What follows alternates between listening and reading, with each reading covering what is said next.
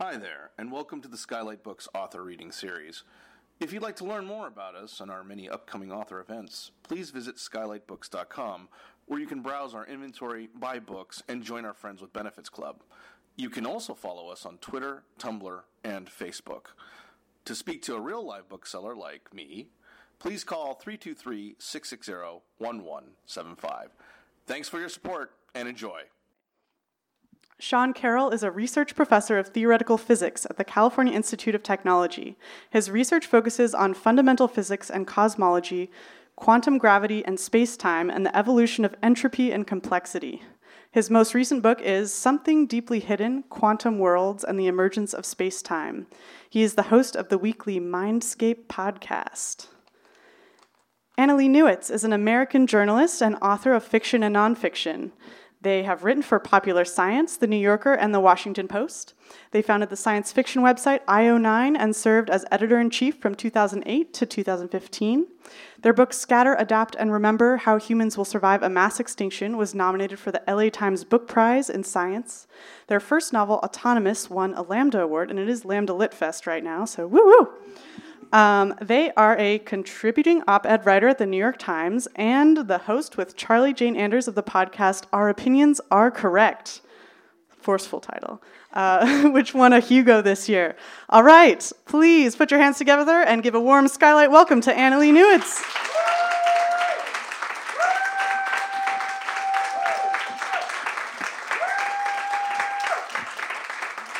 Hey, thanks for coming out. Um, I've written a novel about changing history, um, and it's a good week for it to come out because I think we're watching history change again, um, at least in this country.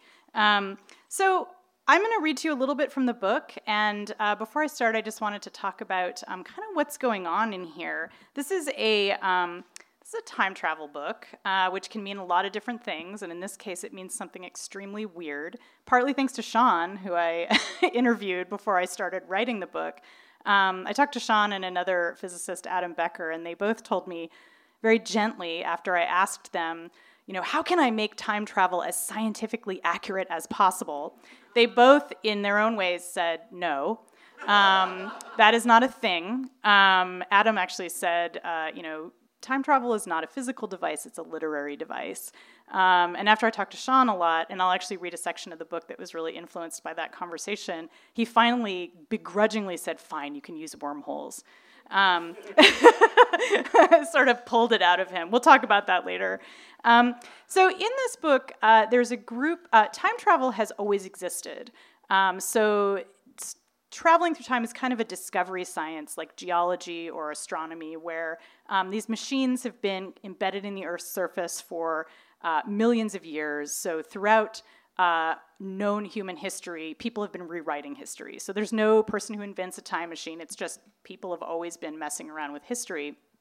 And there's a group of geologists. Geology is kind of the science of time travel in this world because um, the machines are found in rocks. And there's a group of geologists at UCLA um, who are feminists who are secretly changing history. They are they have grants and such to go back and study history and to kind of observe history, and they they go through a lot of academic bureaucracy to get those grants and to get access to the machine, uh, but they are secretly changing it. Um, and my main character, Tess, uh, who is a professor at UCLA, um, is specifically trying to um, make abortion legal in the United States because this is an alternate timeline where abortion never became legal in the US. Um, and so she has a hypothesis that if she goes back to the 19th century and certain other key periods, um, she can set things up so that it becomes uh, legal. Um, and so she's also on she's on this kind of big political mission. She's also on kind of a personal mission. Um, she's trying to fix something in her own past, which means right away that there's going to be some paradoxes here. So I'm going to read to you a little bit from the very beginning of the book. This is from Tess's point of view. She's the time traveler, and she's gone back to a key point uh, for her personally and also politically. Drums beat in the distance like an amplified pulse. People streamed over the dirt road, leather boots laced to their knees, eyes ringed in kohl, ears and lips studded with precious metals. Some gathered in an open square below the steep path to the amphitheater, making a bonfire out of objects stolen from their enemies. The smoke reeked of something ancient and horrific. Materials far older than humanity were burning. A rusty sunset painted everyone in blood, and shrieks around the flames mixed with faraway chanting. It could have been Rome under Nero. It could have been Samarkand when the Sogdians fled. It could have been Ataturk's New Istanbul or a feast day in Chaco Canyon. The technologies were industrial, Neolithic, and medieval. The screams were geochronologically neutral. I paused, smelling the toxins, watching a woman with jet black lips and blue hair pretend to eat a spider. One of her companions laughed. Michelle, you are so gross. This isn't an Ozzy concert.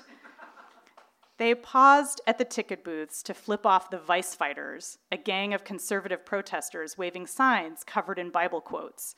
Some of them were burning CDs in a garbage can, and the stench of melting plastic formed a noxious bubble around their demonstration.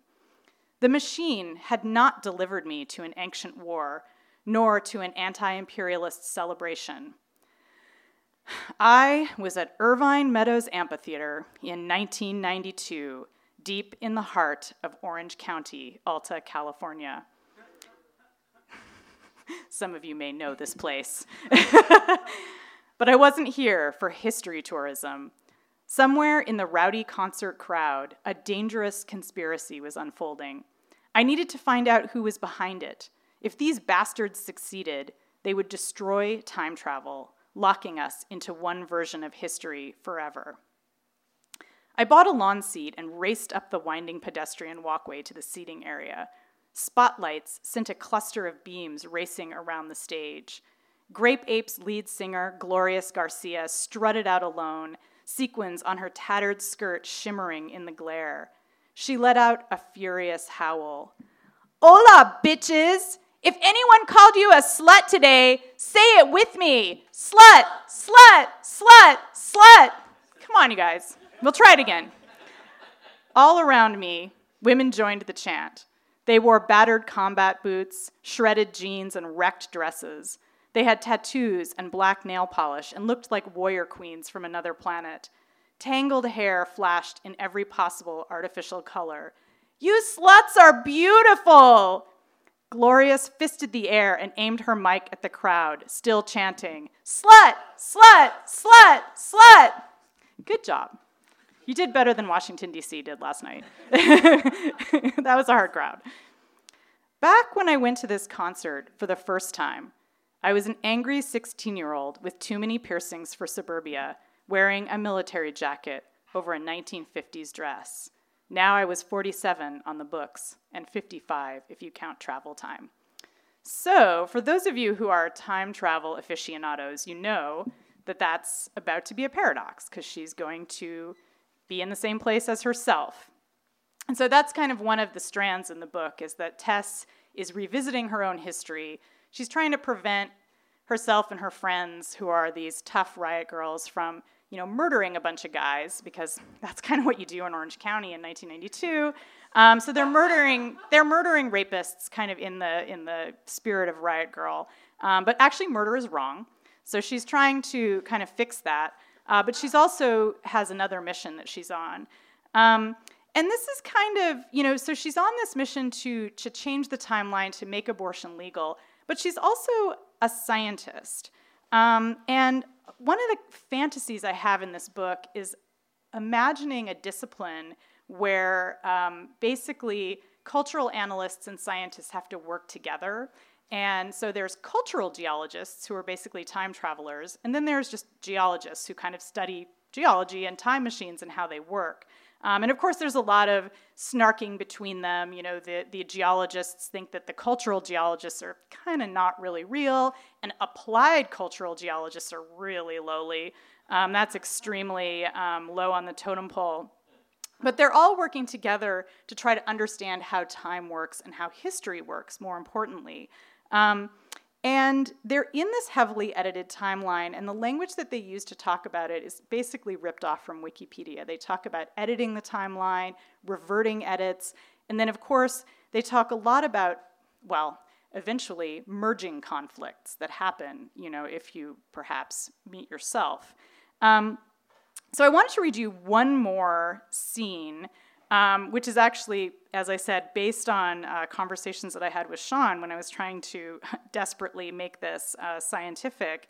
Um, and we talked about um, how time might work and how you might imagine uh, these functions of um, historical change uh, kind of playing out. Um, and what this is, this is the kind of book, I have to tell you, in which there is a scene where a character visits a professor in office hours and has a conversation. Um, and um, I mean, a lot of the characters are professors. And so the other, char- the other main character in the book is this teenage uh, girl, Beth, who's a riot girl, who's growing up in Irvine, like I did. Um, and uh, Beth has been getting visits from Tess, the time traveler, and Tess is trying to tell her, not without telling the future, she doesn't want to give her spoilers, but trying to tell her, don't do certain things that are going to lead you down a dark path. So Beth eventually um, kind of escapes from Irvine and starts going to UCLA and taking a class. She, she wants to study real geology, not time travel, but she has to take one class in cultural geology. And so she doesn't really understand the cultural side of time travel. So she goes to visit her professor, uh, whose name is Anita, and who is actually later uh, the leader of that secret group of feminist time travelers. But at this point, it's 1993, um, and Beth is just, she's trying to do her midterm. So she goes to visit Anita in her office hours, and Beth starts out saying to Anita, I don't understand the difference between the two theories of history isn't collective action aimed at affecting a few great men? I mean, protest is a form of collective action, but aren't they protesting because they want to change what powerful politicians do? So there's two theories of historical change. There's the collective action theory and the great man theory. Anita twirled a pen over her thumb and nodded. That's a good question. The difference is that the great man approach assumes that there are, there are only a few people who can change the timeline at any given moment, and by the way, they happen to be male, she snorted. But the collective action approach assumes that change is a complex process that comes from many quarters, with many people participating. So the end result might look the same, but the process is really different. But it still seems like you have to be a powerful person to change the timeline. Well, maybe. From my perspective as a traveler, I think the main advantage of the collective action hypothesis is that it accounts for context. Let me give you an example. In 1993, I can be a professor and order you to write a midterm essay, and you'll do it. I'm kind of a great man if you think of it that way. But when I'm back in the 18th century Caribbean, where I do my research, most people assume I'm a slave. Sometimes I get classified as a free person of color because I'm half Indian. My point is, there is no way for me to become a great man in that era, no matter how great I might be objectively. If I want to change anything, I need a community that recognizes my inherent awesomeness. That's where your collective action comes in. You can't become great without a community that recognizes you. But the great man theory suggests that certain special people are great regardless of context. I thought about that for a while. So, does collective action mean a bunch of people have to band together to edit the timeline, or can they be kind of disconnected people making a lot of different edits?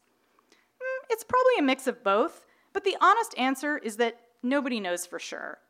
She ran a hand over the close cropped froth of her hair, and I noticed she wore purple nail polish. Are you interested in time traveling one day? Well, I like your class a lot, but I'm more interested in the physical side. I want to study the origins of life in the Cambrian. Well, most of the time machines seem to originate in that same geological period, so maybe you'll wind up studying them a little bit too. There's some great work on wormholes happening here at UCLA. I'd never thought about researching time machines, and I was suddenly intrigued. Where do you think the machines come from? Anita gave an elaborate shrug. It's not really my area, but the jury is definitely out on that one. Some people say it's a natural consequence of crustal formation that we don't understand yet, but that doesn't explain the interface and why it filters out weapons but not clothing. I've always been fond of the idea that it was aliens. I was surprised. Really? Do people think that? Sure. Or that it was a primordial civilization on Earth. There's so little evidence that you can imagine a lot of things. Most, most geologists agree that the machines were built, or at least the interface was. There's some kind of intelligence behind them. It's not a phenomenon created by plate tectonics or weathering or any other known geophysical process. But there is a physical process involved, the timeline itself. Sure, the machines seem to be exploiting a force that pulls potential timelines into our own, but there's a conundrum there too.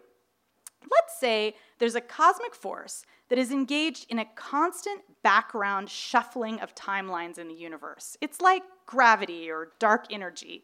It's causing historical change all the time. If that's true, maybe the machine is simply a viewing booth that allows us to see the shuffling. So we think we're changing things, but that's an illusion. We're just witnessing or remembering a change that would normally be imperceptible. Now I was frustrated.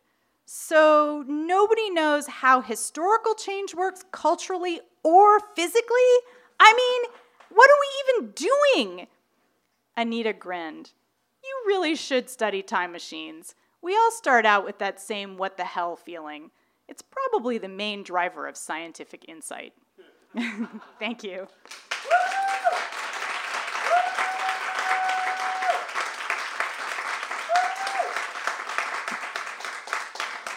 So Sean and I are now going to have a conversation, um, a dueling conversation. I mean, not really a duel. I don't know. I mean, yeah, it Yeah. could could happen.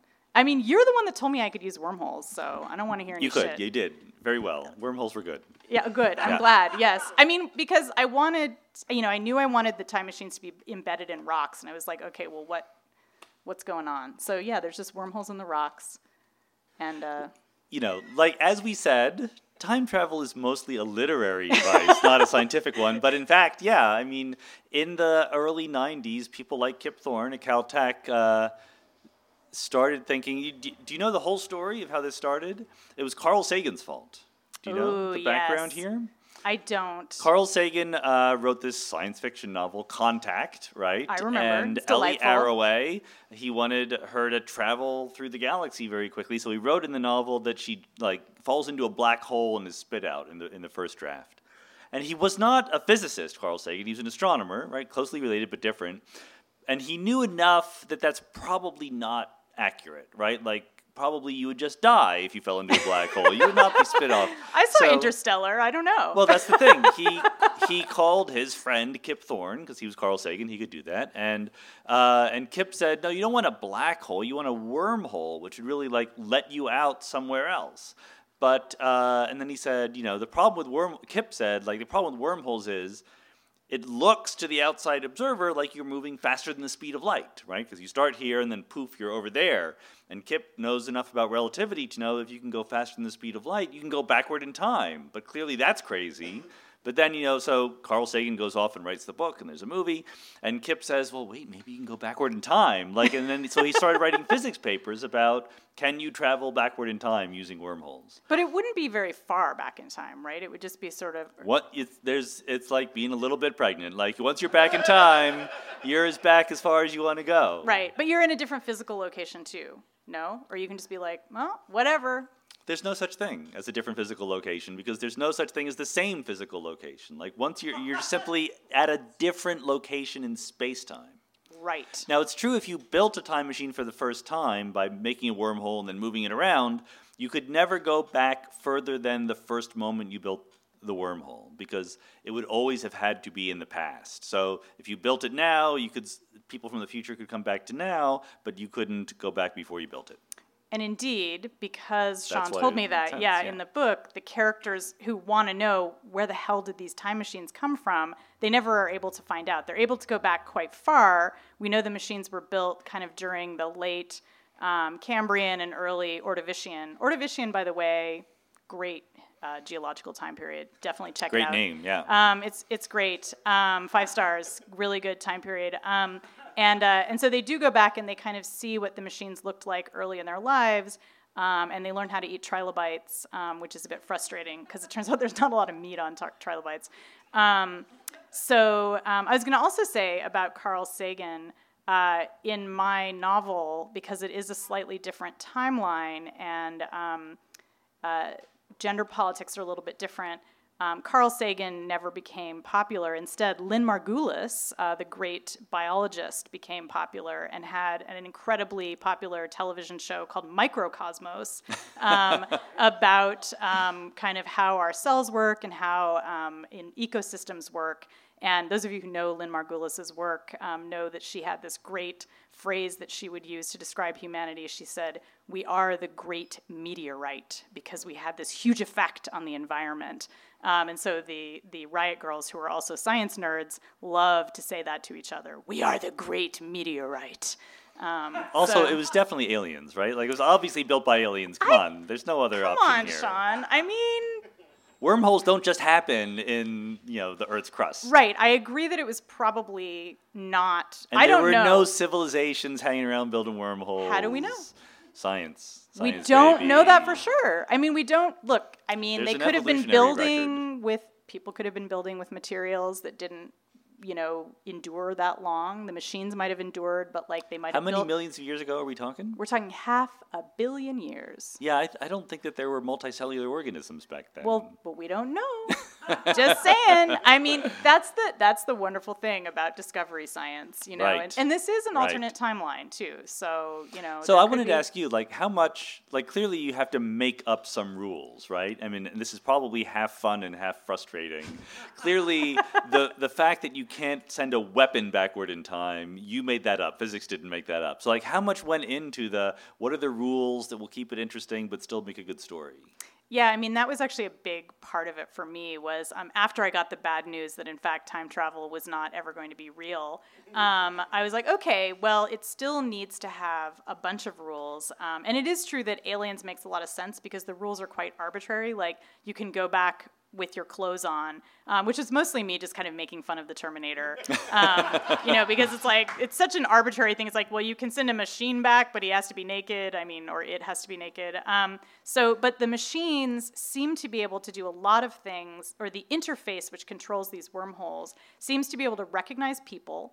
Um, it won't allow a person to go back to the same time twice. So you can go back and visit your own past, but then if you try to go back again, you're burned out of that time. You just it will the wormhole will not open if you program it to go back to that time. So you can't go back again and again like Groundhog Day style and like relive your high school prom over and over again, um, or whatever. Um, and then um, Because, by the way, it wouldn't be Groundhog Day style. There'd be a thousand copies of you trying to eat at the same diner, right? It wouldn't be replace the version that was already there. Exactly. Yeah. So, I mean, I guess you could have the original you doing all the stuff and then the future you coming back over and over. So it would just be that future you wouldn't be, well, no, you're right. More copies. Yeah, they would just keep kind ugh, anyway. Ugh. So we're not going to do that. yeah. Not going to do that. Um, only one, yeah, the man who folded himself. Yeah, that's a key, key narrative in this tradition. Um, so that's where like a bunch of versions of this guy go back in time and they all wind up having a giant gay orgy together um, because that's what you do. It was the early 70s. Um, and so, um, so there was that. One of the main limitations um, was indeed you can't bring weapons back, although there are there do turn out to be some loopholes for that. There's they eventually meet a, a far future time traveler who is able to bring basically a sonic screwdriver back because you got to have a sonic screwdriver. It's time travel. Um, and then the big barrier I had to have a way so that because this is a heavily edited timeline, everybody knows about time travel. What's to stop everyone from going back in time all the time? It would just be ridiculous, right? Um, so the wormholes will only open for people who have been living in physical proximity to them for about four to five years. Um, and there's a long, geeky reason why there's this specific amount of time. But the fact is that in order to become a time traveler, you basically have to work as a grad student near one of these wormholes for, for a grad student amount of time. Um, and so. Alien professors built these wormholes. There's no question. I mean, we just don't know. um, that's what's delightful. And that was the other thing is that I really wanted to give the, I wanted to make time travel into not as it is usually portrayed as a form of engineering where it's like a dude it's always a dude in his garage like building you know a gun that shoots you into another universe or a car that drives you into another universe i wanted it to be something that was technology so advanced that it was indistinguishable from nature um, and i wanted it to feel like um, you know, studying it to feel like studying astronomy or cosmology, something that humans have been involved with for thousands of years, initially involved with it because they thought it was magic or some kind of spiritual thing, and at that same time, gathering data that later became useful for science. And so at one point, the characters talk about how frustrating it is that they don't know that much about the machines, but at least they know that they're scientific as opposed to magical. So they they feel quite triumphant about that. Um, and that's that is one of their main discoveries. Is and plenty of room magic. for a sequel here, right? Have you thought of that? I mean, there's a whole world of time travel that we can, you know, we can find the, we can whole completely Prometheize this, right? We could. Um, it could be like Terminator, and see Yeah. that's why I don't really want to do sequels because like you guys know what's happening with the Terminator circle sequels. downhill. It's not. It's Yeah. not. You know, Terminator Two was great. You know, but um, yeah. So no, I'm not a sequel writer. But it's always in time travel. There's always the um, battle, right, between visiting the past and changing it, right? So there's versions of time travel where you can't change anything, and there's versions where you change everything, and then somehow your picture disappears in the future and stuff like that. So Yes. you, yeah. you, so my my uh, so far my besides your book, my greatest uh, contribution to fictional time travel narrative was I was a consultant on Avengers Endgame. And Ah, maybe s- you can explain. And they said, you I did not have you know final edits, but uh, you know we were in the room, like every- everyone was there, the Russo brothers and everything, and they were like, "Yeah, tell us how time travel works." And so I, I, I had my spiel, as you know, and uh, and they said, "Yeah, but but what about?" I, I actually used the example that you know your picture would not disappear because you did something in the past, and they said, "Yeah, but what about Back to the Future?" And I said something, uh, and either I, I don't even remember, either I or someone else in the room said, So you're telling me Back to the Future is just bullshit? and that line appeared in Avengers Endgame in the mouth of Ant Man. So I think that, you know, I've had my little have, impact. yeah. yeah. It's funny because um, there's sort of two. I should update my bio, actually. Yeah, you really should. Yeah, That's pretty you can. awesome. You should get a writer credit. Um, so I think um, there's sort of two versions of time travel that we think about. There's the Back to the Future version, and then there's the Rick and Morty version. Right? Those are the two pillars of time travel. I think. um, and in Rick and Morty, of course, there's a plethora. There's a multiverse. I'm, I'm sure you're familiar with this fine I am. work. Yes. I am. Um, and they are, of course, related to one another. And so in Rick and Morty, there's you know multiple versions of Rick, multiple versions of Morty, um, and various other characters. In Back to the Future, there's just the one timeline. And so because I was told I could have a literary device, I chose to have one timeline because I wanted the characters to kind of confront the kind of results of what they'd done. Right. Unlike in Rick and Morty, where they go around kind of screwing up universes. and Knowing then- it will be rebooted. Yeah, well, it's, But there's also the 12 Monkeys version where you can't edit. You can't change anything. You Mm-hmm. can visit, but you had already visited. You were always there, right? Mm-hmm. And that's much more restrictive, but it's another way to do time travel. the causal loop, you mean, where it's like you've always you were, you know, I almost wore my T-shirt. I have a T-shirt from uh, based on Lost, uh, which says "Whatever happened happened." That was Mm-hmm. their motto for time travel. Like if you if you go back to the future and you back to the past and you did something, that thing had always been done. You're not changing anything. Yeah. So, and that's in sort of time travel tropes. We we think of that as a causal loop. So it's like you you always had to be there Right. to set yourself up to be this thing, and um, and so it, it is that version of time travel to me seems like the most kind of conservative version. it's it basically that there's a fate. There's nothing you can do. You can't actually get a Terminator from the future to come and help you prevent nuclear war. Welcome to the um, laws of physics. Yeah, I don't. But is that is that oh is that Yeah. absolutely like there would be? But there's also a multiverse. Yeah. S- As far as we know, it still obeys the laws of physics, the multiverse. But you could jump into another universe and have another outcome. Just like the laws of physics said you did. Yeah, Or but didn't. that's not we a don't call. know. Yeah, I mean, I think that um, We don't know. Actually, the, the relationship between multiple universes and time travel is one of the things that physicists haven't thought about very carefully. That that really is it, it's an open possibility, but right now it is just a literary device because we know there could be multiple universes. I wrote a book about them right there. And we know there could be time travel, but no one has really put them together. I mean, I guess like what multiverses are good for is less time travel and more alternate history. Yeah. So there's an so instead of being stuck in this causal loop in one timeline where there's nothing you can do, you could jump into the universe where like you grew up to be like a clown Right. and like and that and you'd be like oh thank god i can finally join the circus or whatever or like perform at birthday parties and like i know that was There, probably there is, there is. I, I hate to bring you. this up, but there's a moral dilemma here. If you mm-hmm. believe that there's only one timeline, but you can edit it, mm-hmm. then in some sense there were billions of people experience something who suddenly stopped existing, yep. And you're history's greatest monster for making that happen.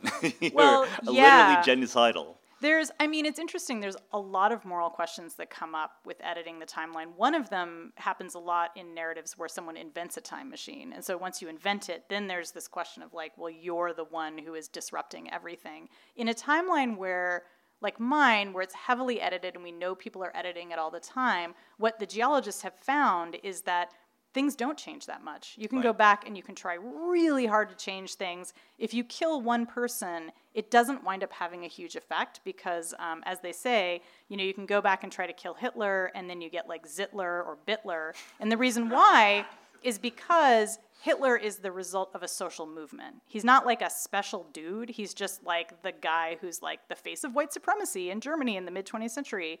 Um, and so it could have been a lot of different people. Yeah, I like that because it's sort of, I mean, that does make sense. You can change things, but there's some inertia. It's harder to change things in big ways than in small ways. That makes perfect sense. Yeah, and so, but I do think there is a moral question, and I think, and my characters have been taught in academia that they shouldn't be changing things, partly for moral reasons, partly just because to preserve the timeline, because if it's happened, it must have been great. You know, because history is just great. You know, it's it's automatically if it's happened, it must have like come out the right way or happened in the correct way, and we wouldn't want to mess around with it.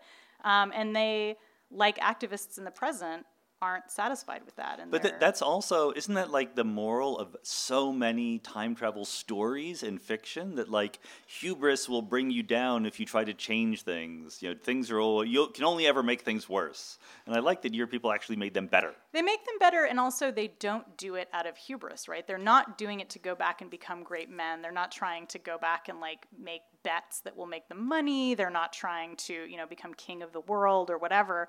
Um, they're just trying to gently shift the political landscape. And we know that they've already been successful in some ways because uh, in the alternate timeline, um, women and freed slaves get the vote at the same time um, in 1870, which, as you recall from your history, uh, in our timeline, um, freed male slaves got the vote, but then women had to wait uh, until 1919 to get the vote. And it actually divided the movement and it, it caused a lot of problems.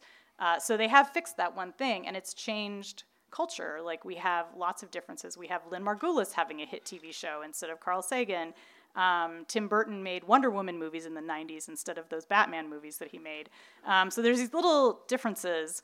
Um, and You'll be going to Wikipedia a lot as you're reading the book, I promise you. Yeah, in a good way. yeah, it's, I mean, there's a lot of Easter eggs in there um, because I wanted to imagine a kind of rich transformation that also was kind of subtle because, like, a lot of things are the same.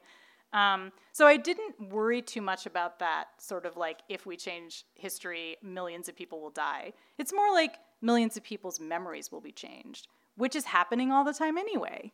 And because they're in a heavily edited timeline, so your mind is not your own.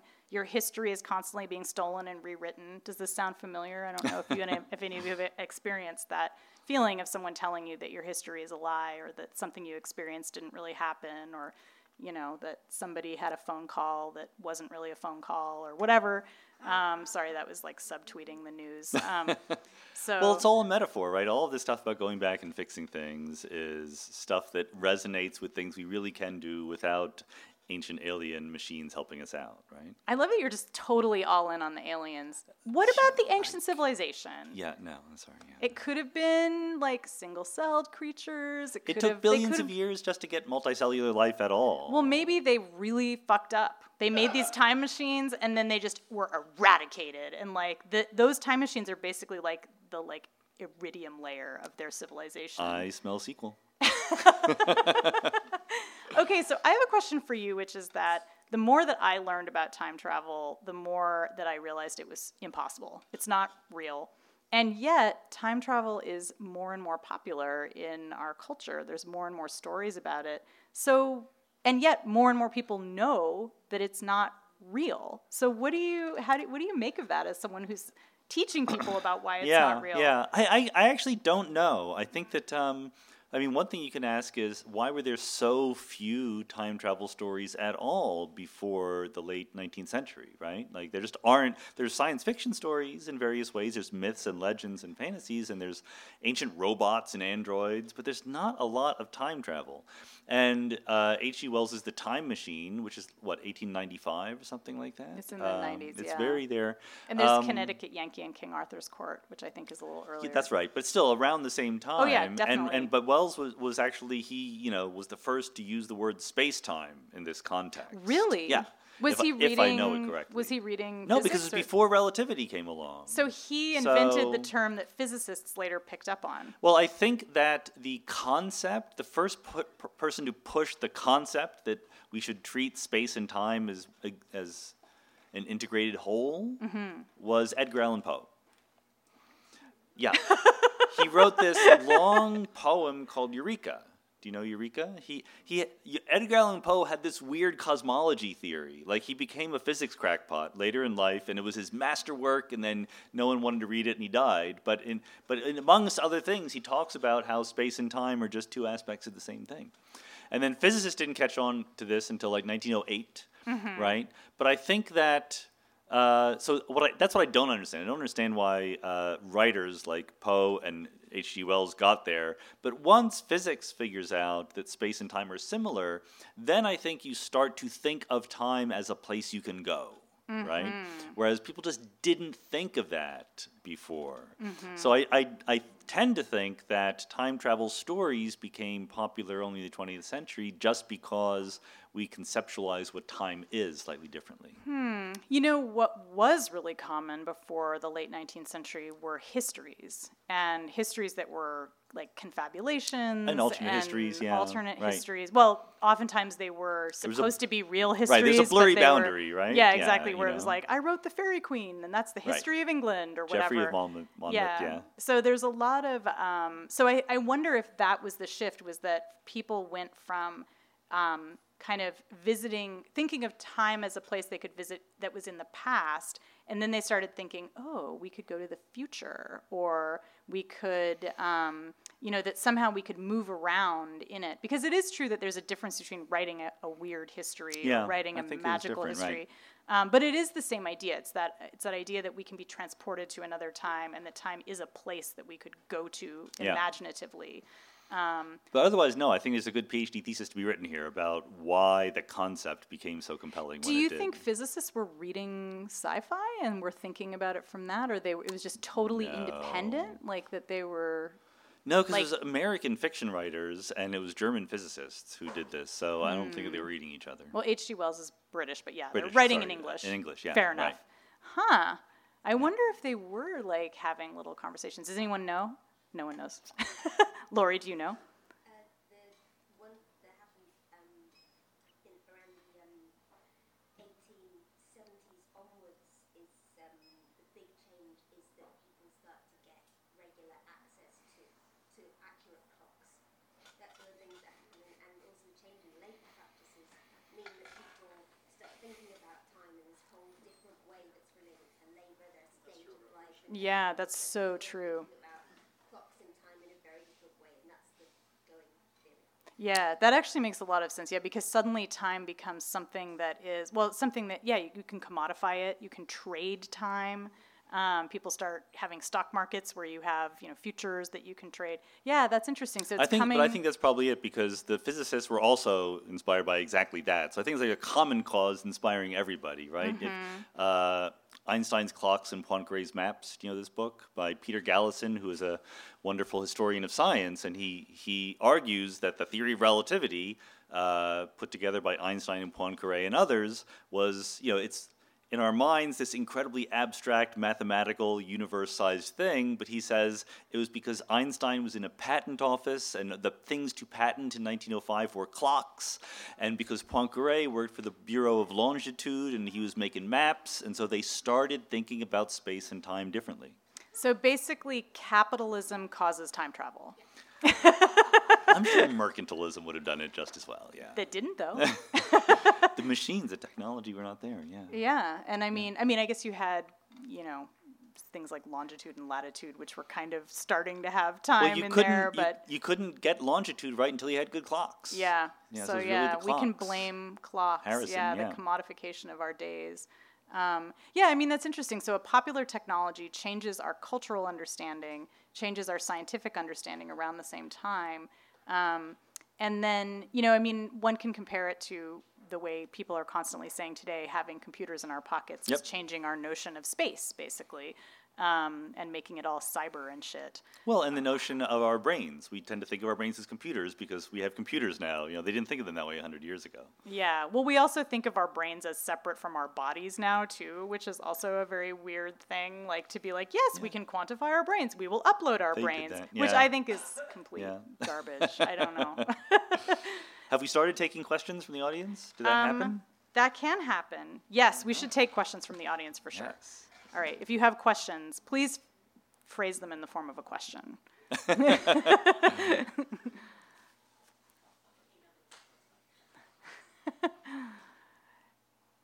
have a question about um, Everett's uh, many worlds theory. I'm curious, is there any predictive power that you attribute to his theory? Sure. So, for those of you who don't know, uh, I wrote a book called Something Deeply Hidden, which is about quantum mechanics, and uh, in particular, my favorite version of quantum mechanics, the many worlds theory of quantum mechanics. And it gets a bit of a bad rap, uh, the many worlds theory, because it sounds like it's a theory about many worlds, which it's not really. There are many worlds there, but that's not. That's a prediction of the theory, not an important fundamental axiom of the theory. The axioms of the theory are just the Schrödinger equation, which is the equation that governs quantum mechanical systems, is never violated. That's it. That's the prediction. So if you want to test it, just do experiments that look for the Schrödinger equation being violated. And people are doing those experiments right now. And uh, so far, no, no detection of anything yet. Yeah. Yeah. So you were just talking about the, the lack of, of necessarily direct interplay in the late 19th, early 20th century between authors and physicists, but now we've got so much direct connection uh, that we not are. only just like just right now, but, but thinking even you know when, when Crichton was writing Timeline, he was researching, and, and we've got all of this this increased level of interplay. Do you find that now you do get people in the relevant fields drawing inspiration from this what if that, that writers are coming up with? I mean, I think that now there is, I mean, certainly for me, it's very important to be consulting science and being inspired by science. But at the same time, I mean, I think that there's limits to it as well, because I think if you're going to tell a story that's strictly, as I said at the beginning, if I'm going to tell a time travel story, if I wanted to be purely scientifically accurate, I just would not have told this story. Um, and I would have, I could have told a story about magic or something like that. Uh, but it was very important for me to actually evoke the scientific process. So I guess there's different ways that science gets into fiction. I think it's definitely true that scientists are inspired by fiction. I hear people all the time say, you know, the reason why they became a scientist was from reading science fiction, which I think is awesome. Um, but one of the things that I did in my novel when I was disappointed to discover that the time machines wouldn't be accurate is I really wanted the scientists to feel accurate and for all of the apparatus around the machines to feel accurate. And so, like I said, they have to get grants and they have to um, file requests to use the machines. There's only five machines. Um, and I kind of got that idea from astronomers who I've talked to who want to use, say, the Hubble, or they want to use, you know, one of the really big telescopes on Mauna Kea. And, you know, you have to file a request to use this big machine. There's only one of them and you know you might get like 10 minutes like at midnight on one day and you kind of like telnet in to your session or whatever. Probably they don't use telnet anymore. Telnet is probably a little in too insecure yeah.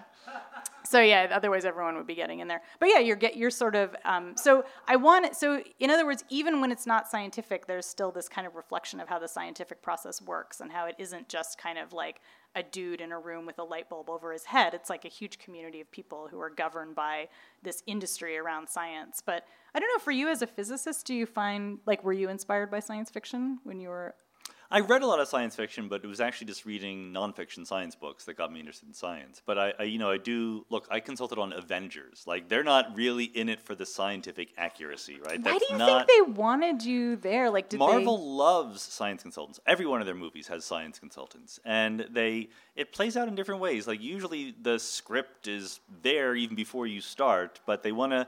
You know, part of it is the spirit of science, right? They want to be able to portray scientists somewhat realistically, and the other part is they want the world to make sense, even if it's not our world. They want their world to make sense. And you know, we, you know, Jennifer, uh, who is here, was the head of the Science Entertainment Exchange, and you know, some of the first consults are with Marvel because Kevin Feige very explicitly said after Iron Man was a huge success, like he says, like someday we're gonna have a movie with Thor and Iron Man. And Thor is a Norse god, and Iron Man is a dude in a suit, and it has to make sense, right? Yeah. And science is actually good at that. Like even if it's not our world, making a world that makes sense is something scientists can do well. Yeah, one of the things uh, that we found when uh, when Charlie Jane and I were doing our episode on world building was that the term world building, which is now kind of a term of art in science fiction for kind of building a fictional world, whether it's like the Harry Potter world or it's the world of a more scientifically accurate book, that that actually comes from early 20th century physics, where people were imagining alternate physical realities, like if you had another universe that had different laws of physics, for example. So there is this um, need, I think, in fiction when you're building. Um, you know, in genre fiction, when you're building a world that doesn't have our own rules, that science can provide a framework for that. Um, and I think that that's, uh, I mean, it's kind of delightful. It also reminds us that, um, you know, a lot of science, it is based in fact, it is based in evidence, but a lot of it is imaginative. You know, a lot of it is like, well, what if this could happen? Like, let's check it out. Let's do some experiments and find out. Um, especially with discovery sciences, where we don't know why the hell things work the way they do. Like, we know what they're doing, but why? Why is time? Yeah, I did. I had an uh, eye-opening experience when I did a consult for a movie that hasn't even been made yet, as far as I know, where gravity reversed. Right, like so, there are little pockets of of regions of of uh, here on Earth where suddenly the Earth was pushing things. Right. Is that And- a thing? No, it's not a thing. I was like, whoa, that's awesome. I know. Well, so this is this is exactly the reaction, right? So um, the to her enormous credit, the actress who was scheduled to star in this movie um, wanted to. She was playing a theoretical physicist, and so she wanted to like meet some physicists and talk to them and know what that was like. So she visited Caltech, and I organized, you know, so my graduate students could talk to her. And she came with one of the producers of the movie, and they first explained the movie. They're like, yeah, like, you know, square mile here, gravity starts pushing you up, and then it goes away. And all the graduate students are like, no, that will not happen. that cannot happen. That is not possible. And the phase transition was I said to them, your job as the science consultant, it, don't treat the movie script as a new theory of physics. Treat it as data. It mm-hmm. happened. You don't have a choice to say it can't happen. It happened. Now explain it.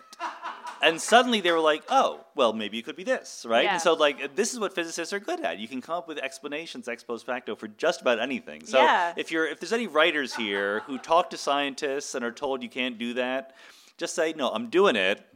Tell me how it could make sense. Yeah, and that was what you did when I talked to you about time travel. Was you and and that was you know when the character Anita is sort of in her office hours and talking to Beth, and she says like, well, maybe the time machines. We aren't actually changing history. We're just observing this background shuffling that's always going on. Maybe there's this force out there that's constantly rearranging the timeline, and we normally don't notice or remember it, but when we get into the machine, we're able to remember it. And that was one of the things that you came up with. You're like, well, that could be a thing that was happening.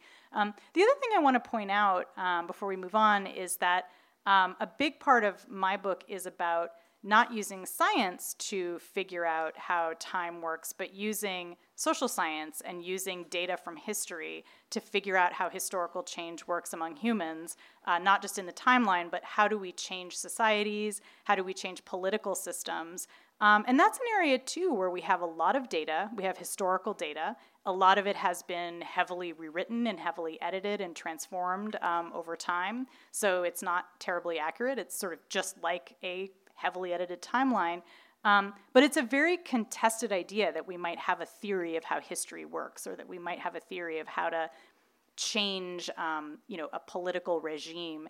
And so, what these characters are struggling with is how do you actually do that? And so, there's this parallel tracks where they're trying to figure out, well, how does time travel work? But also, how do we change things so that these men's rights activists from the future don't erase abortion rights in the United States. Like, what, do, what can we do? How do we organize? And so they discover that organizing is actually, there is a kind of science to it. Um, there is a kind of um, method you can use, and it's not exactly what you would expect. It turns out that you, they need to, for example, organize with belly dancers in order to uh, change things in the 1890s. So, so there's belly dancers who are political. Um, and that's an unexpected twist, but it's sort of how history works is that often groups that you don't expect to change things actually can when, um, when other groups who are maybe explicitly political can't really make a change.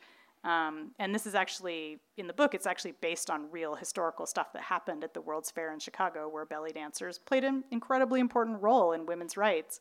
Um, and of course, mostly their contributions have been erased for reasons that you might guess, because they were mostly women of color and they were immigrants and a lot of them were sex workers. And so, um, you know, their contributions are not considered as important as like things that white ladies did um, who were proper.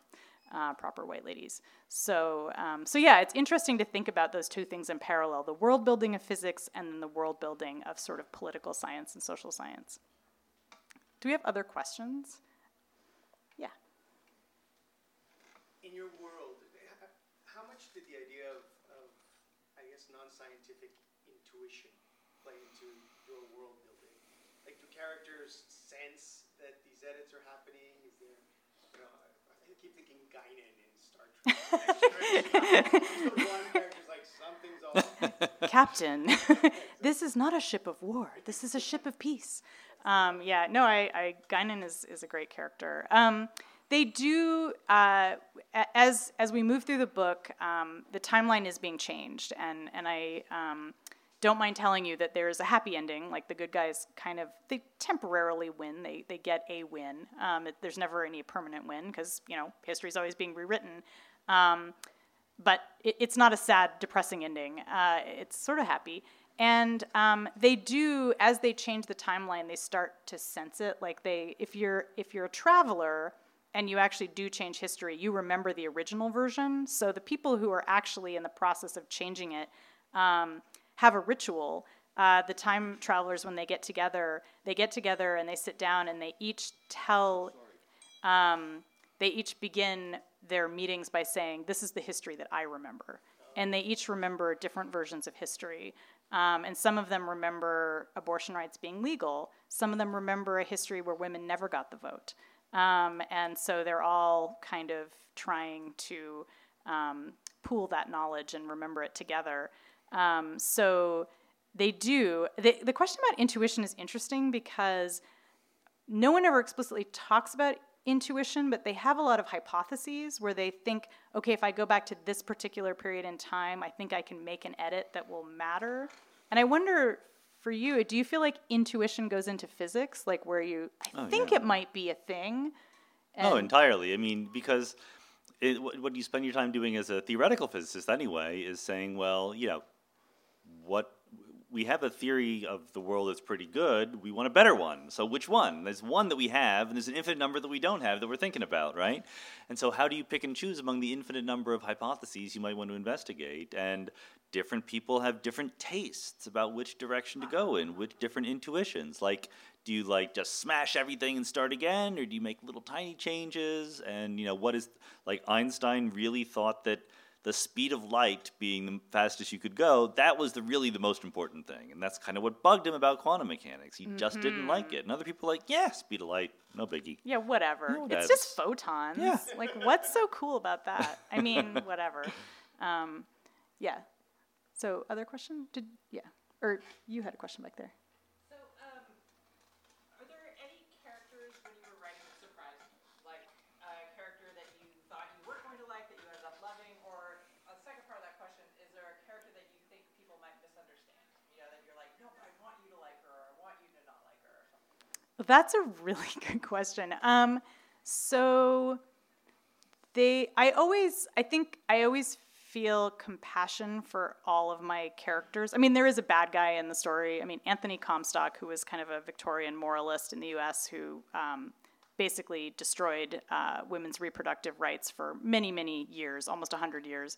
Um, so he sucks, and I wanted people to hate him, and that's easy because he's like very hateable, and his followers are all shitbags. So that was again, that was easy, and they're not well-rounded characters. Like they're not really characters; they're just kind of bad guys out there.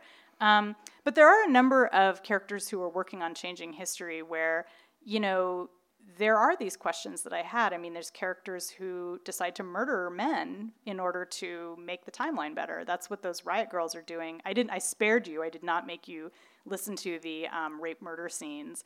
Um, Scenes. scenes. Well, there's only one.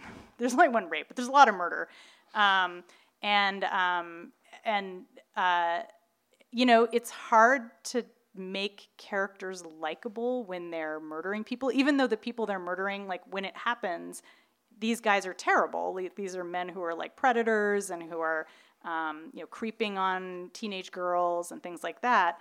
Um, so I, it's funny because I wanted people to question their methods because, like I said, murder is bad.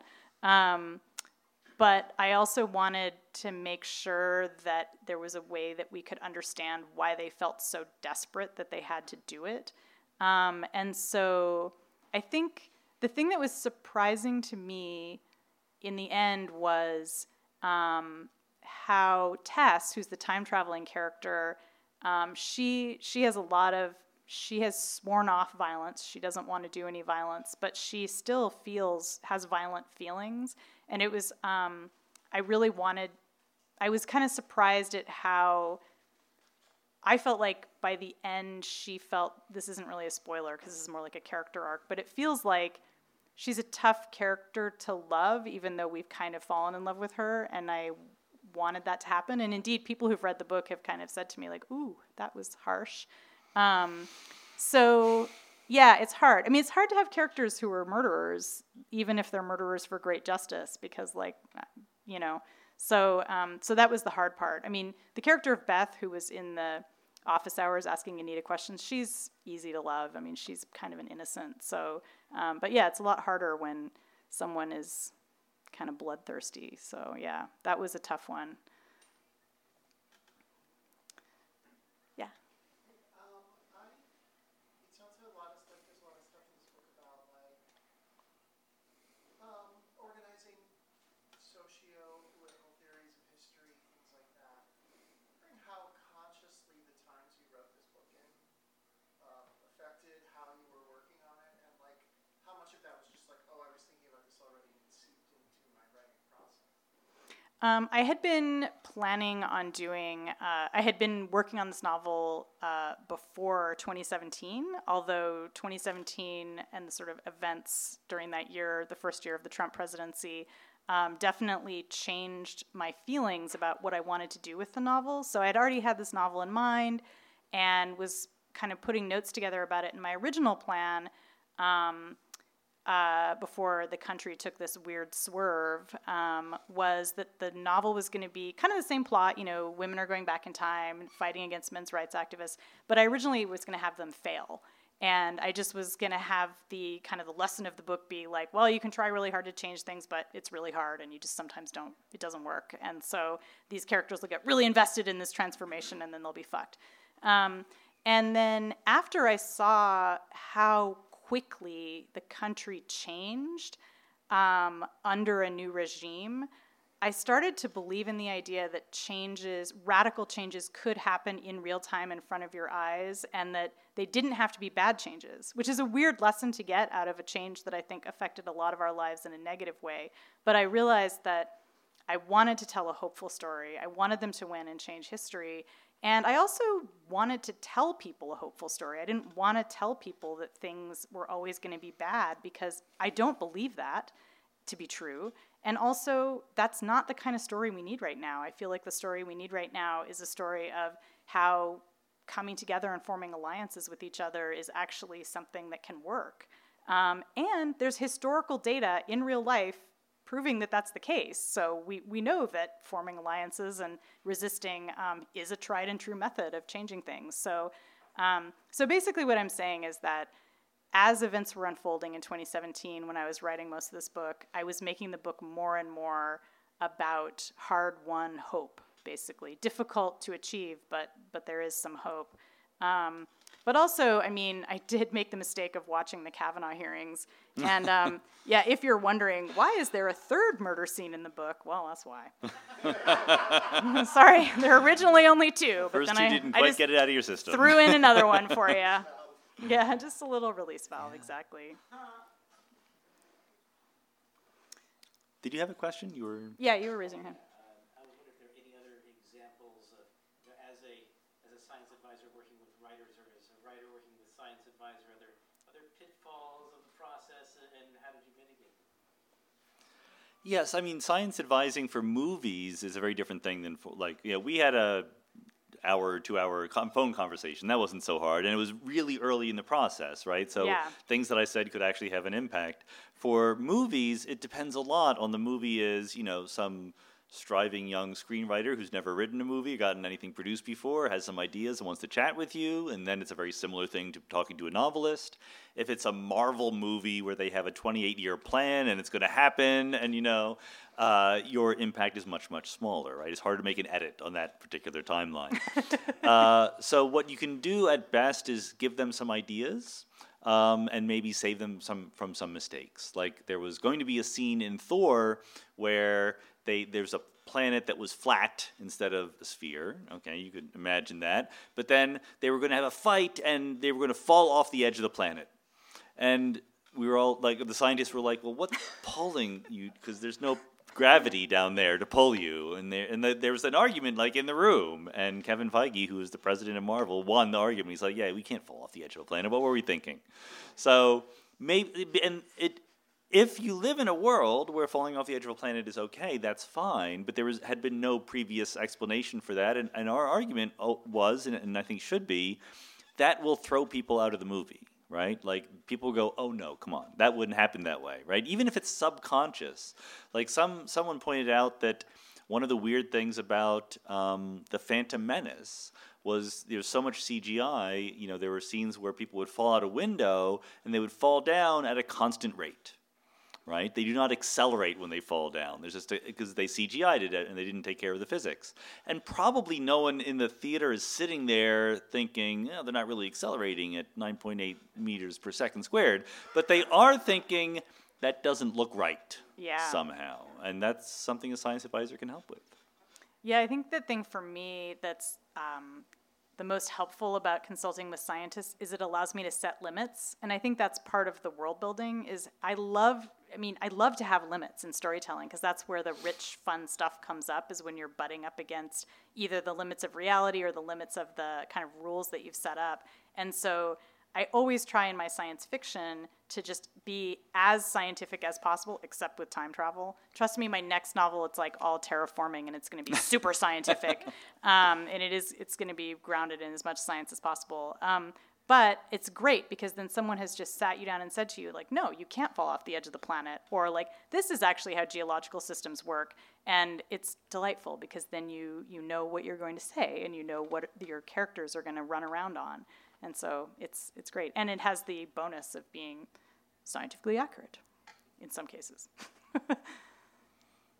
yeah. I was wondering, um, when you're dealing with things like going back in time and trying to keep track of multiple histories, what does your workspace look like? Are, this, are you doing this all like in your laptop, or are you pinning things up on the walls? Or I did not pin anything up on the walls. I was worried that I would have to, and that was one of the reasons I never wanted to write time travel. Um, so, um, but I did have, you know, I had a document um, in. I had a bunch of stuff in Evernote, and then I put some stuff in Google Docs so I could kind of carry it around with me wherever I was, whichever laptop I was on. Um, and I was revising it a lot. I mean, I did. I consulted with Sean like like actually before I started writing. In fact, um, or maybe I had I had taken a bunch of notes, but I um, so I knew I how I wanted time travel to work. Um, and then I had to because the timeline was changing. I had to make sure that as I changed it, people were remembering the correct things or remembering the new things that had happened. Um, so it was a lot of um, just note taking and like con- consulting my own notes for continuity. Um, and then luckily, my editor also helped. Um, although I think I was more rigorous about that stuff than she was. She was very rigorous about a lot of the other writing, but like uh, was less concerned about that nitty gritty stuff about like, did she really go there at that time? Um, so yeah, it was it was a pain in the ass. It's definitely the hardest plot device I will ever use. It was yeah, it was a lot of plotty McPlot plot stuff. Yeah. I can tell you, you know, the idea of fantasy casting, where like if you're writing a screenplay and in your mind, you know, uh, Harrison Ford is playing this character and Beyonce is playing that character and whatever. Uh, the best screenwriters totally do that. Like they copy out little pictures of their favorite people and imagine and write the role with with those photographs put, pinned up to their corkboard. For sure, yeah. Yeah. Um, yeah, actually, the character of Glorious Garcia, who you heard me reading about, who's the lead singer of Grape Ape, is actually her look and her sound is based on a friend of mine, uh, Desi Lopez. Um, and then when I finished the book, uh, Desi and I got together and wrote uh, the mu- she wrote the music for one of the Grape Ape songs, and we made a video. So if you search YouTube for Grape Ape, what I like to see, you will see um, a Grape Ape concert from 1992. Um, and it was it was great. It was a really fun process to to make that happen because she really embodied uh, Glorious Garcia, and she was also when we shot the video, she was seven months pregnant. So there is nothing like seeing like a punk rock pregnant lady going slut, slut, slut. It was just like amazing. So I did not make any music videos for my book about quantum mechanics. you should. I know. Now I'm thinking I about could it. imagine Yeah. like I feel like you and Jonathan Coulton could like get together and make some magic. Hugh Everett and the universes. Yeah. How many universes are there? We don't know, but it's it's possibly an infinite number. By the way, Hugh Everett, who invented the many worlds theory, of course, his son Mark Everett is E from Eels. So there's sort of a whole bunch of um, videos out there. So are you saying that literally Crisis on Infinite Earths is scientifically accurate? exactly. Wow. Yes. Okay, you learned something some here world. tonight about the DC universe, um, and that's great. So I don't. I, do we need to wrap up? I don't know if yeah. we. I think Here's our boss. Yeah. We can take one more question. Can I ask a second question? No one else wants to. Oh, Well, wait, no, yeah, go yeah, ahead. sorry, he wants it. Yeah, go ahead. Okay. All right, let's finish up with the curvature of space-time. Yes.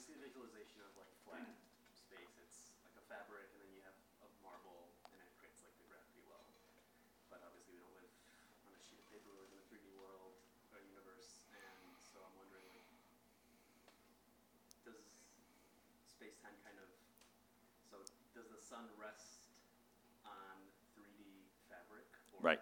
does uh, the, the fabric kind of go through matter? Good. So what's being referred to here is Einstein's idea that space-time is curved and we experience that curvature as gravity. Like the reason apples fall from trees, the apple's just trying to go in a straight line, but the earth is curving space-time around it. And very often the visualization that you get for that, exactly as you say, is like a big rubber sheet and you put a bowling ball in it and then you can roll a marble around the bowling ball, right? And it moves around because the bowling ball is stretching the thing. But it's not a great visualization because, as you say, like there's gravity pulling the bowling ball and it's pulling it in a direction, and what is analogizing to what? So, uh, and that's just because we have trouble visualizing four dimensional space time very well in our heads, right? So, all the visualizations are going to be cheap and more, more importantly, they're all going to be embedded in space. So, yes, in the real world, the Earth below us is bending the space right here in this room, and to the extent that there is lines of, you know, grid lines on space time, if you wanted to draw them, they would go right through the Earth and they would be warped as they came into the Earth and they would unwarp as you went backwards. And uh, that's why apples fall. That's why the moon goes around the Earth, the whole bit, because space time is curved. So you're all living in a giant curve right now. So I think that's a good note to end on. Yeah. Yeah, thanks for coming Keep up out, the you guys. curve. Thanks All for yeah, right. ki- thanks for curving.